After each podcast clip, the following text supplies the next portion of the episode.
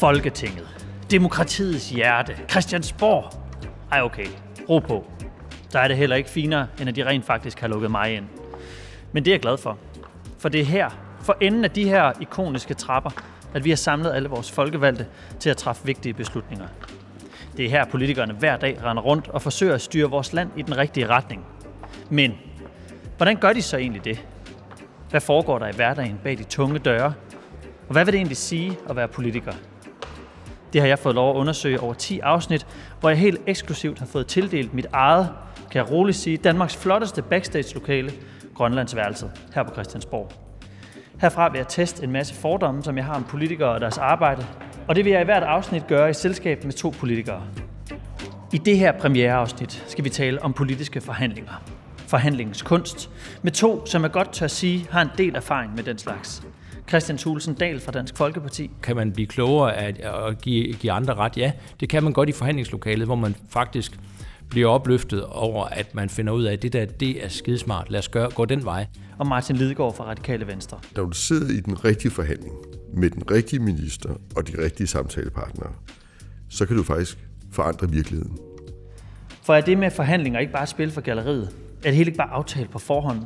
Og får politikernes indre reality-stjerner ikke lidt for frit løb, når de vrede forlader lokalerne for at beklage sig til pressen? Mit navn er Esben Bjerre. Velkommen til Born Backstage. Og så sætter jeg lige det her skilt på døren, så der står optaget. Velkommen til. Da, da, da, da. Så har vi også intromelodien. Den har vi, jo, den har vi jo rettighederne til nu. Alt bliver brugt. Øhm, jamen, velkommen til begge to. Jeg introducerer lige klokken her. Det er øh, ja, et lille påfund i forhold til, hvis I bliver for opstemte over egne øh, politiske bedrifter, så kan det godt være, at den lige kommer. Så vi prøver at holde det så fri for politik som muligt. Og øh, ellers bare velkommen til. Martin Lidegaard, Radikale Venstre. Christian Thulesen Dahl, Dansk Folkeparti. Tak skal du have. Tak skal du I have. behøver nærmest ikke nogen introduktion. I har begge to været her i mange år efterhånden. Og jeg tænker lige det her afsnit, som handler om øh, forhandlinger, så er det en ret god ting. Fordi I må være, trods alt have, have prøvet nogle stykker efterhånden. En af mine, øh, og det kan I jo så nu fortælle mig, at det er fuldstændig forkert, fordomme om, øh, om politikere og forhandlinger, er det her med, at det nogle gange er lidt et teater. Altså at øh, nogen er blevet smidt ud af en forhandling, eller går i vrede, eller kommer ud af lokalerne, og, og alle ser lykkelige ud. Er det, er det rigtigt? Er det, er det lidt et teater, det her forhandling? Der er først, Christian. Du har størst ancienitet. Ja, tak, tak. det er en pæn måde at sige på. Jeg er blive lidt gammel, hva'? Men nej, prøv lige, det er, øh, selvfølgelig er der taget over det, men det er i bund og grund rigtig meget uh, the real stuff. Altså, uh, der er uh, benhårde uh, forhandlinger, uh, som finder sted, og, og hvor man egentlig også godt, tror jeg, kan gennemskue bagefter, uh, om folk altså føler sig ovenpå, eller de føler sig trynet i en forhandling. Og de bedste forhandlinger, det kan vi jo komme tilbage til, men det er jo der, hvor i virkeligheden de parter, der er forhandlet, øh, kommer ud af det med et resultat, som begge synes er, er, er fornuftigt, ikke? så man i virkeligheden kunne sidde sammen igen dagen efter og forhandle om noget nyt. Mm. Jeg vil sige det på den måde, at det er måske i de der forhandlinger, som jo oftest foregår bag lukkede døre, at der er mindst teater. Fordi det, hvor der er rigtig meget teater, det er jo, når man skal øh, Øh, melde i øh, medierne og skal stå og være uenige om noget og påtage sig nogle roller, øh, hvor man jo har til opgave at sige det, man står for. Ikke det, man skal blive enige om, men det, man står for sådan rent. Plus i Folketingssalen, hvor du nogle gange har nogle lovforslag, der er forhandlet, før man går i Folketingssalen, og hvor man kan sige, der står man jo så lidt og gentager argumenterne og frem og tilbage, mens de rigtige forhandlinger er foregået. Så jeg forstår godt, hvis folk kigger nogle gange på folketingsdebatterne og synes, det var mærkeligt. Der er jo langt imellem i hvert fald, at, at nogen rejser sig op fra den modsatte side og siger, jeg kan faktisk godt se det nu. Vi, vi er enige. Altså, det kan jeg ikke huske, det nogensinde nærmest er sket. Nej, men altså, man kan sige, det med at give modparten ret, øh, det, det tænker jeg tit på, er noget af det, vi er dårligst til herinde at gøre offentligt. Fordi jeg tror egentlig, der er en ret stor tørst i befolkningen for at høre en gang imellem, at vi også kan være enige om noget. Øh, Så det, det skal vi øve os lidt på. Det synes jeg, du har ret i. Sådan. Sådan. Øhm, når du så siger de her lukkede forhandlinger, at det der, der reelt er forhandling, det er også det, du siger, Christian, at, at der, der bliver der faktisk forhandlet. Hvordan foregår det helt lavpraktisk? Kan I ligesom tage mig med ind? Hvad, hvad gør man rent lavpraktisk til en forhandling? Altså den bedste forhandling, det er, hvor man er rigtig knivskarpt forberedt, og man ved, hvem der sidder omkring bordet, og man også måske kan prøve at bygge nogle alliancer op. Fordi tit og ofte, når, når vi er kommet til forhandlinger, så sidder vi jo over for en modpart, som er en regering, øh, og som så sidder med jo en her af embedsmænd, både i lokalet, men jo også bagved, og som hele tiden kan forsyne sig med alle mulige beregninger og øh, idéer, og altså, hvor vi sidder nogle få politikere fra, fra et parti, og skal så i virkeligheden prøve at matche det her. Og det kræver jo i virkeligheden, hvis man skal kunne det, bare på, sådan nogenlunde, så skal man jo virkelig øh, have forberedt sig hjemmefra, og så skal man også prøve at bygge nogle alliancer op. Fordi hvis man nu sidder omkring et bord, hvor der så også er andre partier inde, hvis man så ved på forhånd, at man har nogle af de andre partier som alliancepartnere, så står man jo også stærkere. Øh, og det er i virkeligheden, tror jeg, meget i det her forhandlingskunst i et folketing, hvor der er så mange politiske partier. Øh, altså, at hvem er det i virkeligheden, der lykkes med tingene? Jamen, det er dem, der er dygtigst til at opbygge de her alliancer. Helt lavpraktisk er det som regel regeringen, der har serveretten. Altså, fordi det er regeringen, der har embedsapparatet, det er regeringen, der skal lave et lovforslag eller noget andet regulering, og som derfor inviterer x antal partier til en forhandling. Så sådan vil det typisk være. Og så dukker man op, og så sætter man sig omkring bordet, øh, de her partier, og så lægger regeringen et forslag frem, og så er det jo simpelthen med at finde alliancepartnere, det er med at finde øh, sit eget ståsted på stedet, men jo gerne forberedt, hvis man har en idé om, hvad det skal handle om. Jeg synes jo, det er noget af det mest spændende ved at være politiker, det er at forhandle. For det, der, der er du inde, hvor du har, kan få indflydelse, hvis du er dygtig, øh, og du er inde, hvor, hvor tingene faktisk bliver besluttet. Det er kernen, kan du sige, af politik. Det er, når man sidder og skal blive enige i et bredt flertal i Folketinget. Jeg vel også den der frihed ved, at der ikke er kamera på. Altså man er rimelig sikker på, at, at det er et, et nogenlunde fortroligt rum. Ja, jeg synes også, det er det ærligste og smukkeste rum i politik, er når man sidder og forhandler. Altså jeg vil ønske, at flere danskere kunne kigge ind en gang imellem og se, hvordan politikere opfører sig i et forhandlingsrum, hvor man gør sig umage for at række ud efter hinanden. Altså, jeg tror også, både Christian og jeg har prøvet grimme forhandlinger og smukke forhandlinger. Der er jo klart forhandlinger, som er sådan Hvad er en grim forhandling? Jamen det er, at alle ved, at det her bliver sgu ikke til noget. Altså, okay. og, og alle har heller ikke noget ønske om det. Øh, og at, at man kommer til forhandlinger, fordi det skal man jo ligesom gøre, men man har på forhånd besluttet sig for ikke at ville noget, og så går man ud og sviner hinanden til bagefter. Det er der ikke meget skønhed over. Men nogle gange går man ind, selvom man ved, at det er svært, med de bedste intentioner om at prøve at række ud til hinanden.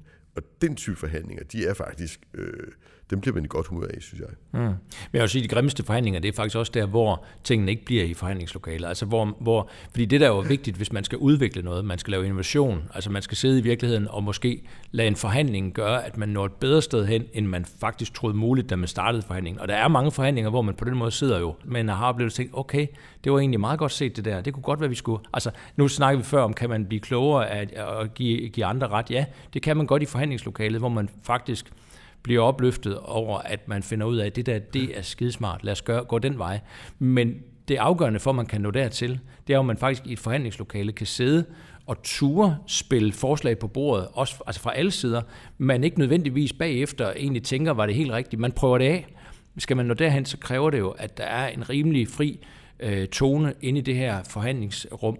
Og hvis nu man sidder med Twitter og Facebook og selfie og alt det der, øh, Øh, for at fortælle, hvad der sker inde i det forhandlingsrum, så kan det umuligt gøre det. Så, så det kræver i virkeligheden, at man en gang imellem lige kan træde ind i et fortroligt rum, og så forhandle frit, og så komme ud med et resultat, der måske var bedre end det, man troede var muligt i, i udgangspunktet.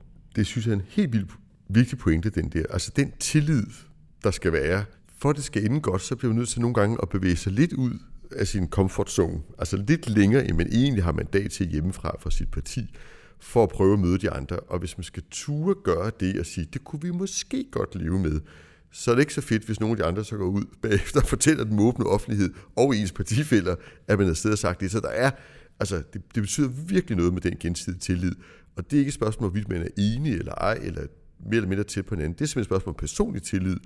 Øh, som men det jeg må eksempel... kræve noget tid, tænker jeg også. Altså nu har I begge to siddet til mange forhandlinger, men hvis man kommer ind af en ny politiker, altså, så tager det vel nogle år at mm. opbygge den her tillid, at man ikke bare render ud og fortæller det ene og det andet fra de her forhandlinger. Altså ved du hvad, det handler sgu mere om kemi. Nu vil jeg sige noget pænt om Christian Tulsendal. Jeg tror ikke, det er nogen stor offentlig hemmelighed, at der er mange ting, vi ikke er enige om politisk.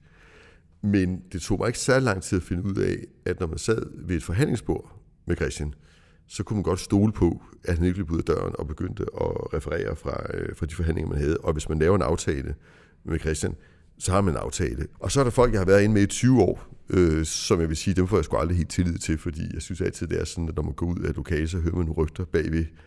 Så det, det er mere et spørgsmål om at finde det der klik, øh, hvor man stoler på, at man kan tale sammen, uden det går videre lige med det samme. Ja. Men hvis I så siger, jamen i sådan en forhandling, så finder man ud af, gud, vi kan undersøge det her, og det er faktisk et bedre sted, men det var jo ikke det, jeg kom med mandat til. Hvad gør man så lavpraktisk? Altså ringer man til, til partiformanden og siger, hallo, vi har fundet en sindssygt god idé, eller sender man en Har sms? Christian det lidt af os andre? ja. Fordi han er partiformand. Jamen det er Men, det.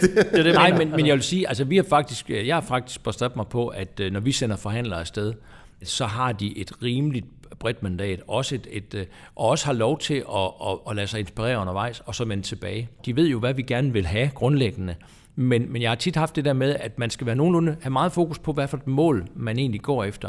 Men midlerne til at nå frem til det mål, det er sådan set fair nok, at man prøver at være bevægelig der. Fordi det er jo det, der gør det muligt at finde kompromisets kunst i en forhandling. Ja, for man kan vel ikke sidde hele tiden og have, have frem og tilbage med partiapparat og Bagland og det værste. Nej, og så skal man jo have en fornemmelse af, hvor er spillepladen og i forhold til ens parti. Og det er klart, hvis man har sådan en fornemmelse af, at nu begynder man at bevæge sig ud på kanten, altså helt ud i kanten af Så spillepladen, skat. så, altså. kan det jo, så det kan godt være en god idé lige at ringe, ikke? Ja. eller sende en sms og sige, vi skal lige vende det her. Og så er der jo altid respekt i forhandlingslokalet for, at man siger, prøv at høre, jeg skal lige, jeg skal lige have vendt det her med nogen i mit parti. Det ved vi jo godt respektive, at alle partier har brug for en gang imellem. Og så tager man de pauser, der skal til. Men det går så jeg tror hurtigt. bare, at forhandlingens styrke ligger i, at man i virkeligheden sender nogen, der faktisk har et rimeligt mandat til at også kunne gå, altså udfordre ting, som man egentlig ikke i udgangspunktet måske troede, man skulle udfordre. Men altså, det, jeg synes er vigtigt, det er, at målet skal stå nogenlunde fast. Hvad er det, vi, går, hvad er det, vi forfølger? Ja. Og man skal kunne se med det, man laver, at man når frem mod det mål. Men hvordan man så når det og, og finder den konkrete øh, løsning i forhandlingslokalet, det skal der så være meget frihed til.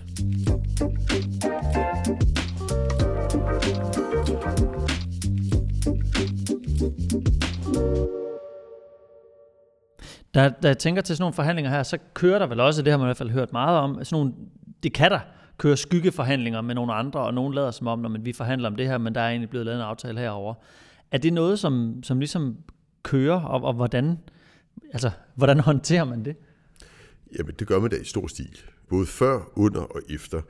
Det er sjældent, at det foregår under, altså sådan, det har jeg spurgt om mange gange, men som sidder sms'er til hinanden. Det har jeg i hvert fald ikke prøvet. Det kan en på tværs af bordet, en så de sidder og skriver, ja, vi stemmer nej til det her. Men altså, jeg kunne ikke drømme om at gå til en livsvigtig forhandling øh, hos en given minister, uden at have talt med de vigtigste partier inden, og have en fornemmelse af, hvor de stod, og om man kunne lave en alliance, som Christian var inde på, øh, og, og på den måde forberede mig.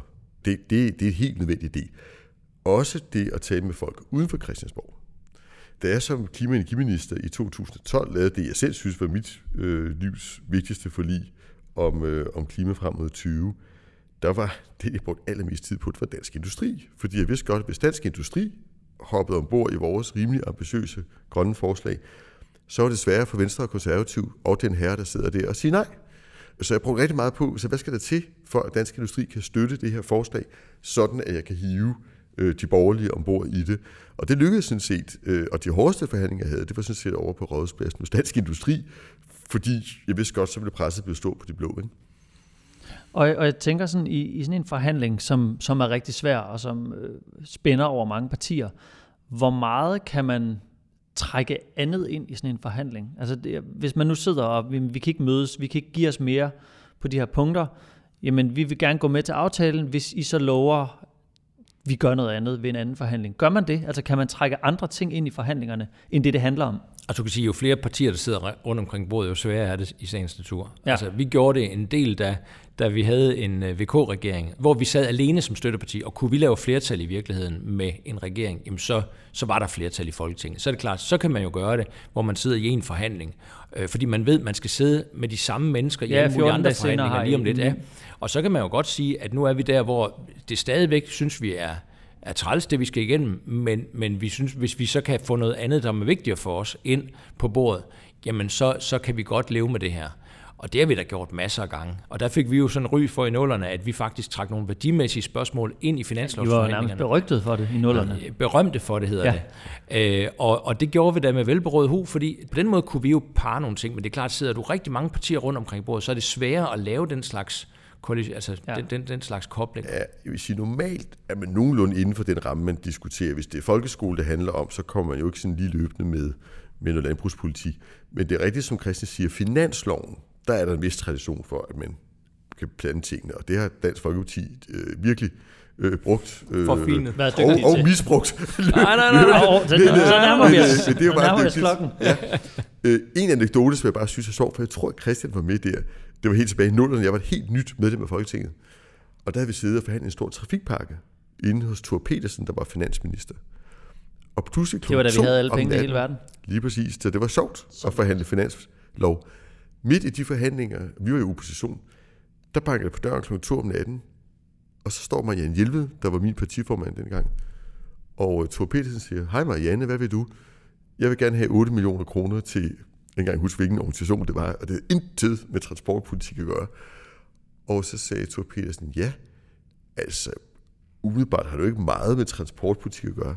Nej, sagde Marianne, men derfor vil jeg gerne have med alligevel.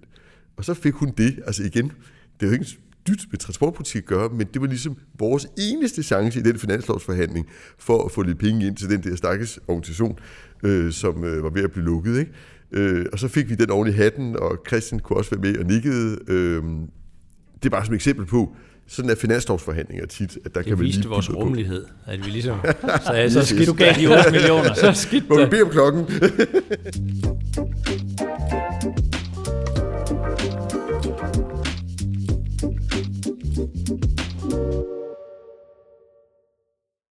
Er der noget, nu, nu har I jo begge to siddet herinde i en del år, og, og derfor kan det godt være, at det, vi skal grave langt tilbage. Men da I tænker tilbage på, da I startede herinde, er, var der noget, der overraskede jer ved, hvordan det vil sige at lave de her politiske forhandlinger? Jeg kan stadig huske min første rigtige forhandling, øh, fordi da jeg kom ind i 2001, der var det jo Christian Thulesen Dahl Rules og Anders Fogh Rasmussen. Ikke? Det var meget svært at komme ind til bordet. De lavede alle finanslovsforhandlinger med Dansk Folkeparti. Men så kom vi ind på transportpolitikken. Det var mit første store forlig. Og det plus, jeg sidder nede hos finansministeren, og så kan jeg huske, at vi kom. Øh, det var Morten Helvig som vores finansordfører, jeg var transportordfører, og så fik vi øh, en nordvestbane, og vi fik vi havde nogle forskellige ting, vi bad om. Og så sagde Thor Petersen, ja, hvad mere? Og så kiggede jeg fuldstændig målløs på Morten, han kiggede på mig, og så skrev han, mens han snakkede, fyld på.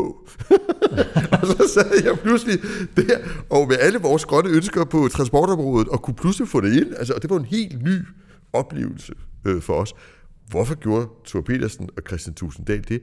Det var fordi, de gerne ville vise, at de kunne lave et bredt forlig, som også vil holde efter et eventuelt regeringsskifte. Og derfor var det meget værd for dem at få os med. Øhm, så når du sidder i den rigtige forhandling med den rigtige minister og de rigtige samtalepartnere, så kan du faktisk forandre virkeligheden. Det er jo derfor, vi er. Det er derfor, vi overhovedet gider være politikere. Det er for at kunne få den oplevelse. Og det, når det så lykkes, så er det jo øh, en helt fantastisk oplevelse, øh, som giver utrolig stor mening. Især fordi, at der er måske 9 10 del af tiden, hvor du taber kampen, og hvor du ikke sidder ved det bord, og hvor du ikke kan være med, og hvor du ikke lykkes. Men må, må jeg ikke lige sige, i forhold til, altså når vi lige tænker tilbage, altså nu nævnte du uh, Anders Fogh og Thor Petersen, og de der øh, folk, som jeg jo også arbejdede tæt sammen med der fra 2001, uh, øh, da vi uh, støttede VK-regeringen. Og jeg tænker som tider på, da, da de skulle til magten, der blev vi budt ind til en forhandling med Anders Fogh og, og Claus Hjort Frederiksen, som var partisekretær for Venstre dengang. Og der sad de og gik igennem en masse forslag. Og jeg, jeg tænkte egentlig ikke mere over det andet, end vi selvfølgelig fortalte, hvad vi synes om de der forslag. Og de sad så, så sådan set for mig, at Anders Fogh, han sad sådan med sin fyldepen og skrev plus og minus, og alt afhængig af, hvad vi sagde. Da de så efterfølgende offentliggjorde deres 100-dages program, så, så kunne jeg jo se, at alt det, der var indeholdt i deres 100-dages program, det var det, vi havde sagt ja til. For så vidste de udmærket, den Så kommer til vidste de jo, klappe at de ville blive en succes de første 100 dage, fordi de ville jo få deres politik igen- igennem. Og der tænkte jeg bare, hold da op, der lærte jeg jo noget, altså meget hurtigt i forhold til forhandlingens kunst, fordi det var jo snudt set. Det, det er jo ikke sådan, at de ting, de havde i deres 100-program, ikke var noget, de selv gik ind for. Det var det jo. Men de havde udvalgt de der ting til 100-dages program, som de på forhånd havde en forventning om, der ville være flertal for, så de efter 100 dage kunne sige, der kan I bare se, hvor vi allerede er kommet godt i gang. Det er jo godt set. Ja, fordi jeg tænker, det her med at, blive en god forhandler. Er der nogen, der er gode og dårlige forhandlere? Som med alt andet er der nogen, der har et større talent end andre, og falder mere naturligt ind i den rolle. øh, men ellers vil jeg sige, at der er rigtig meget erfaring i det. Det er jo ikke rigtig noget, du kan lære på en skole eller, eller uddanne dig til. Man skal sidde tilpas mange gange rundt om det forhandlingsbord, for at have en fornemmelse af, hvor langt du kan gå. Hvad kræver det helt lavpraktisk?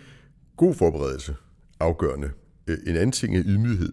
Øh, jeg tror, det var Niels Helvig Petersen, der gang sagde, at man kan få alt igennem i politik, hvis bare man vil give andre æren for det. Og det er der en god portion sandhed i. Og hvis du faciliterer en forhandling og sidder for bordenden som minister, så er det at sikre, at alle får noget med hjem, og alle føler sig godt behandlet vigtigt. Jeg kan huske, Christian, øh, da jeg var klima- og energiminister, og, og det var et kæmpe, kæmpe forlig. Og vi, for at kunne overskue det, så startede vi med V og K.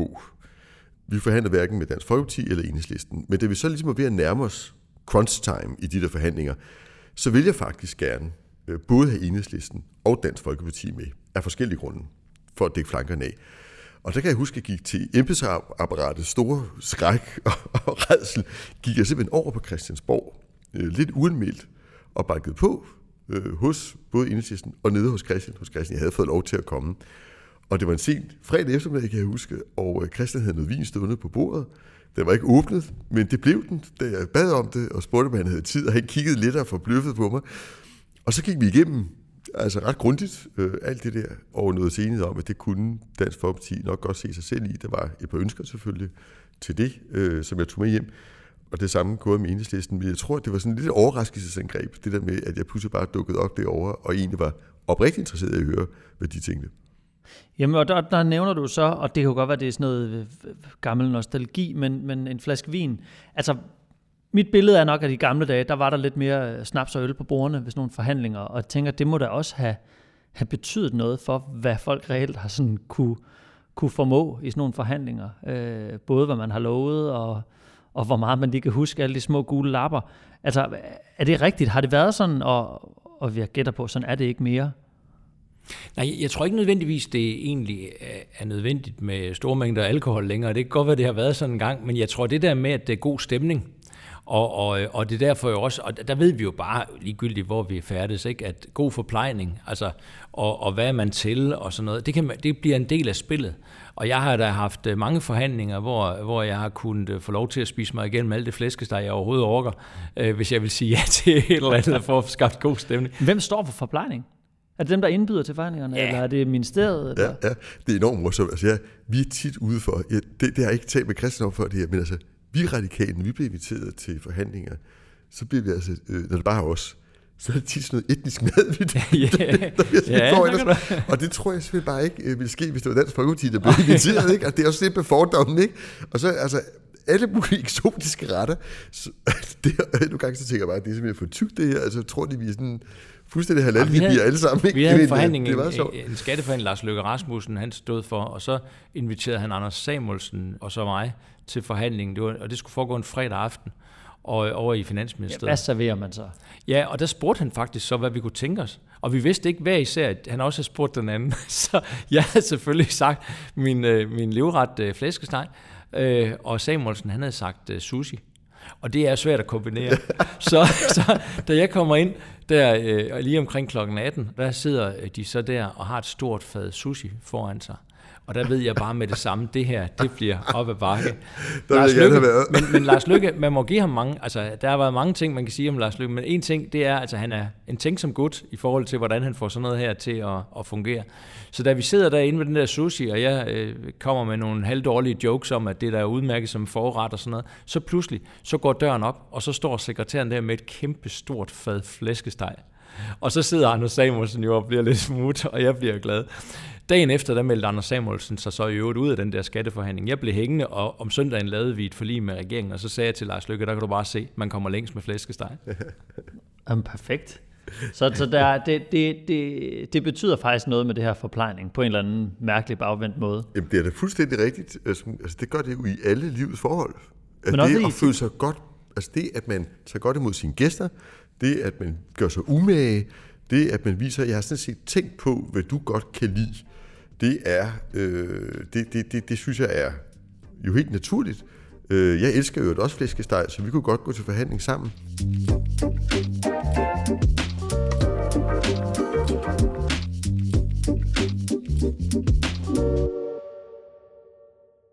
En anden ting i de her forhandlinger er jo også, at de nogle gange trækker enormt meget ud, og det bliver sent om natten, og det har været altså helt ekstremt her under coronaen, hvor der har været natteforhandlinger. Men det har også været noget, der, der fandtes før.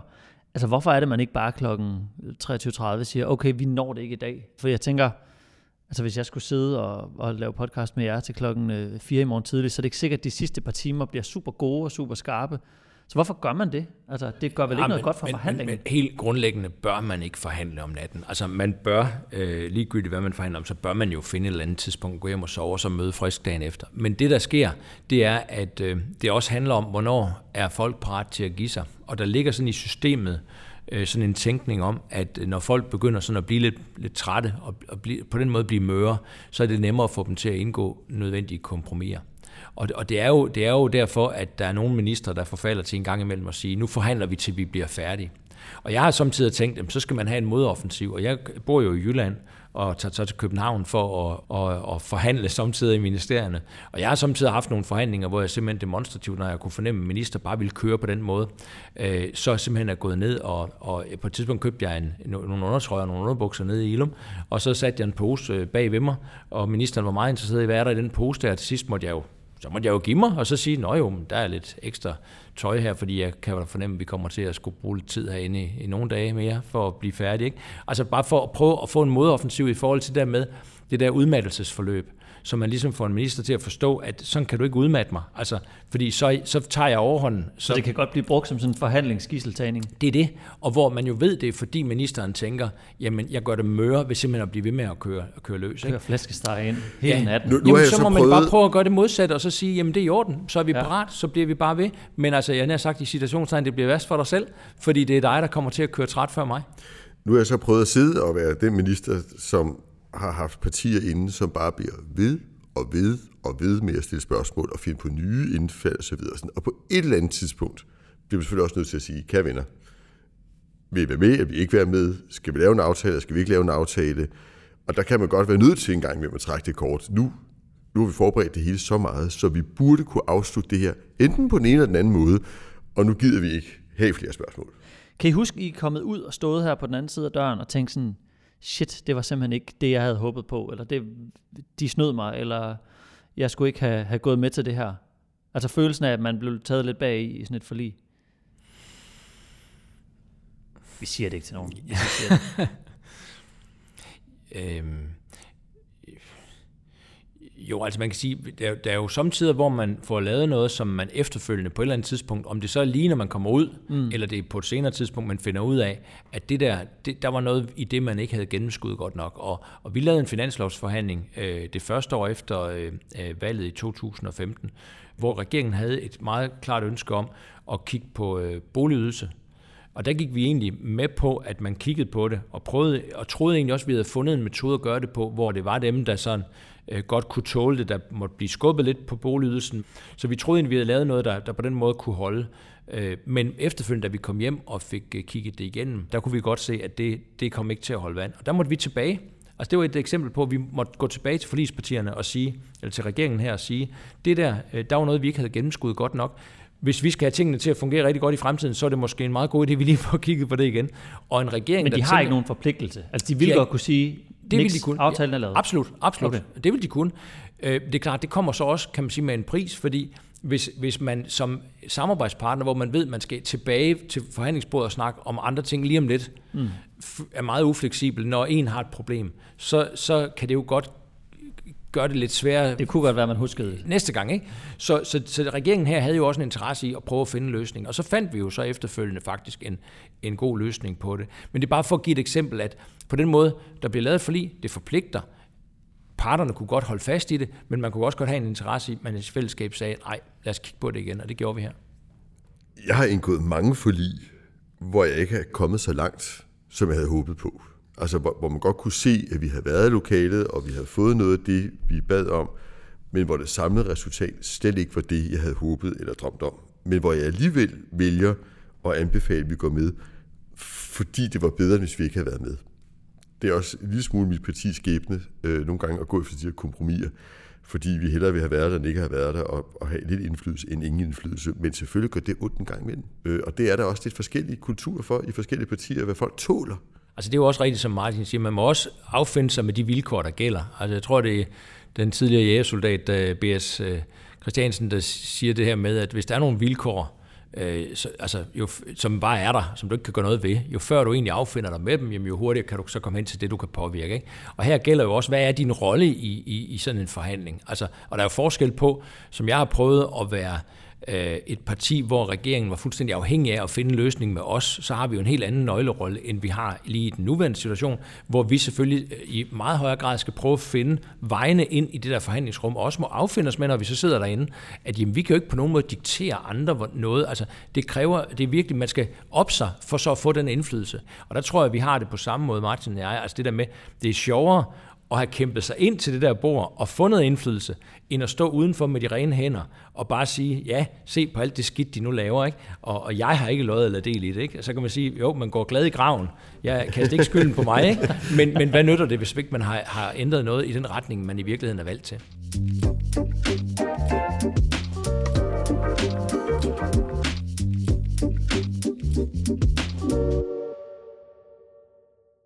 Er der noget sådan i, i hele den her forhandlingssnak, der har ændret sig de sidste plus 20 år, hvor I to har været herinde?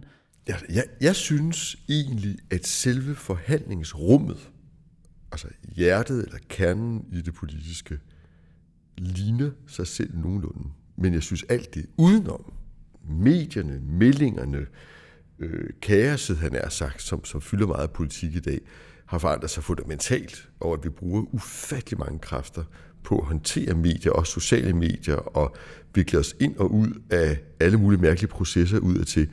Men jeg synes stadigvæk, det er sådan, at når man sætter sig ind, endelig sidder ved forhandlingsbordet og forsøger øh, at nå noget, så, så er der samme sådan ånd. Men, men der er bare mere og mere. Altså, der er flere og flere forhandlinger, der er flere og flere love, og det tror jeg, vi er ved at være enige om alle sammen, han er sagt, at det skal vi, vi skal have stoppet hastigheden og antallet af, af lovgivninger.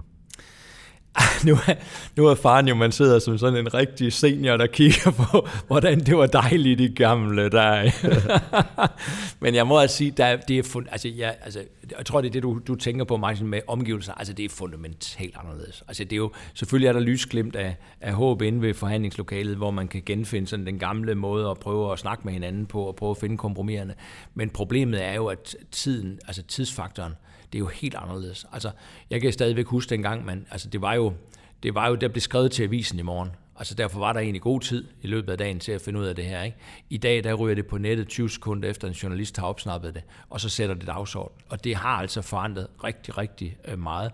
Og jeg kan også fornemme på mange af de politikere, der forhandler, at altså, den der øh, accept af, at det godt kan tage lang tid. Og, og det, altså, der er færre, synes jeg, af den type, der er mange politikere, der i virkeligheden tænker, at det er sådan at komme ind til bordet, og så skal, holder vi et møde på en time, og så går vi igen. Altså hvor, hvor øh, for mig, der er forhandlingen, jamen, der aner man jo ikke på forhånd, hvor lang tid det kommer til at tage. Det kommer an på, hvordan det udvikler sig, og, og hvad man har brug for og sådan noget. Så jeg synes, altså jeg synes det, det er en anden det, det, det forandrer sig, og, og, og der er nogle gode ting ved det, og der er bare også nogle, nogle, nogle ting, der virkelig er farsignaler, som vi skal være opmærksom på. Ikke? Om det, og hvad er det centrale i den her forhandling? Hvad er det politiske indhold? Og hvad er egentlig de der omgivelser, der dikterer det? Men I har jo begge to siddet og haft relativt stor indflydelse, i hvert fald de sidste 20 år, øh, på skiftende tidspunkter.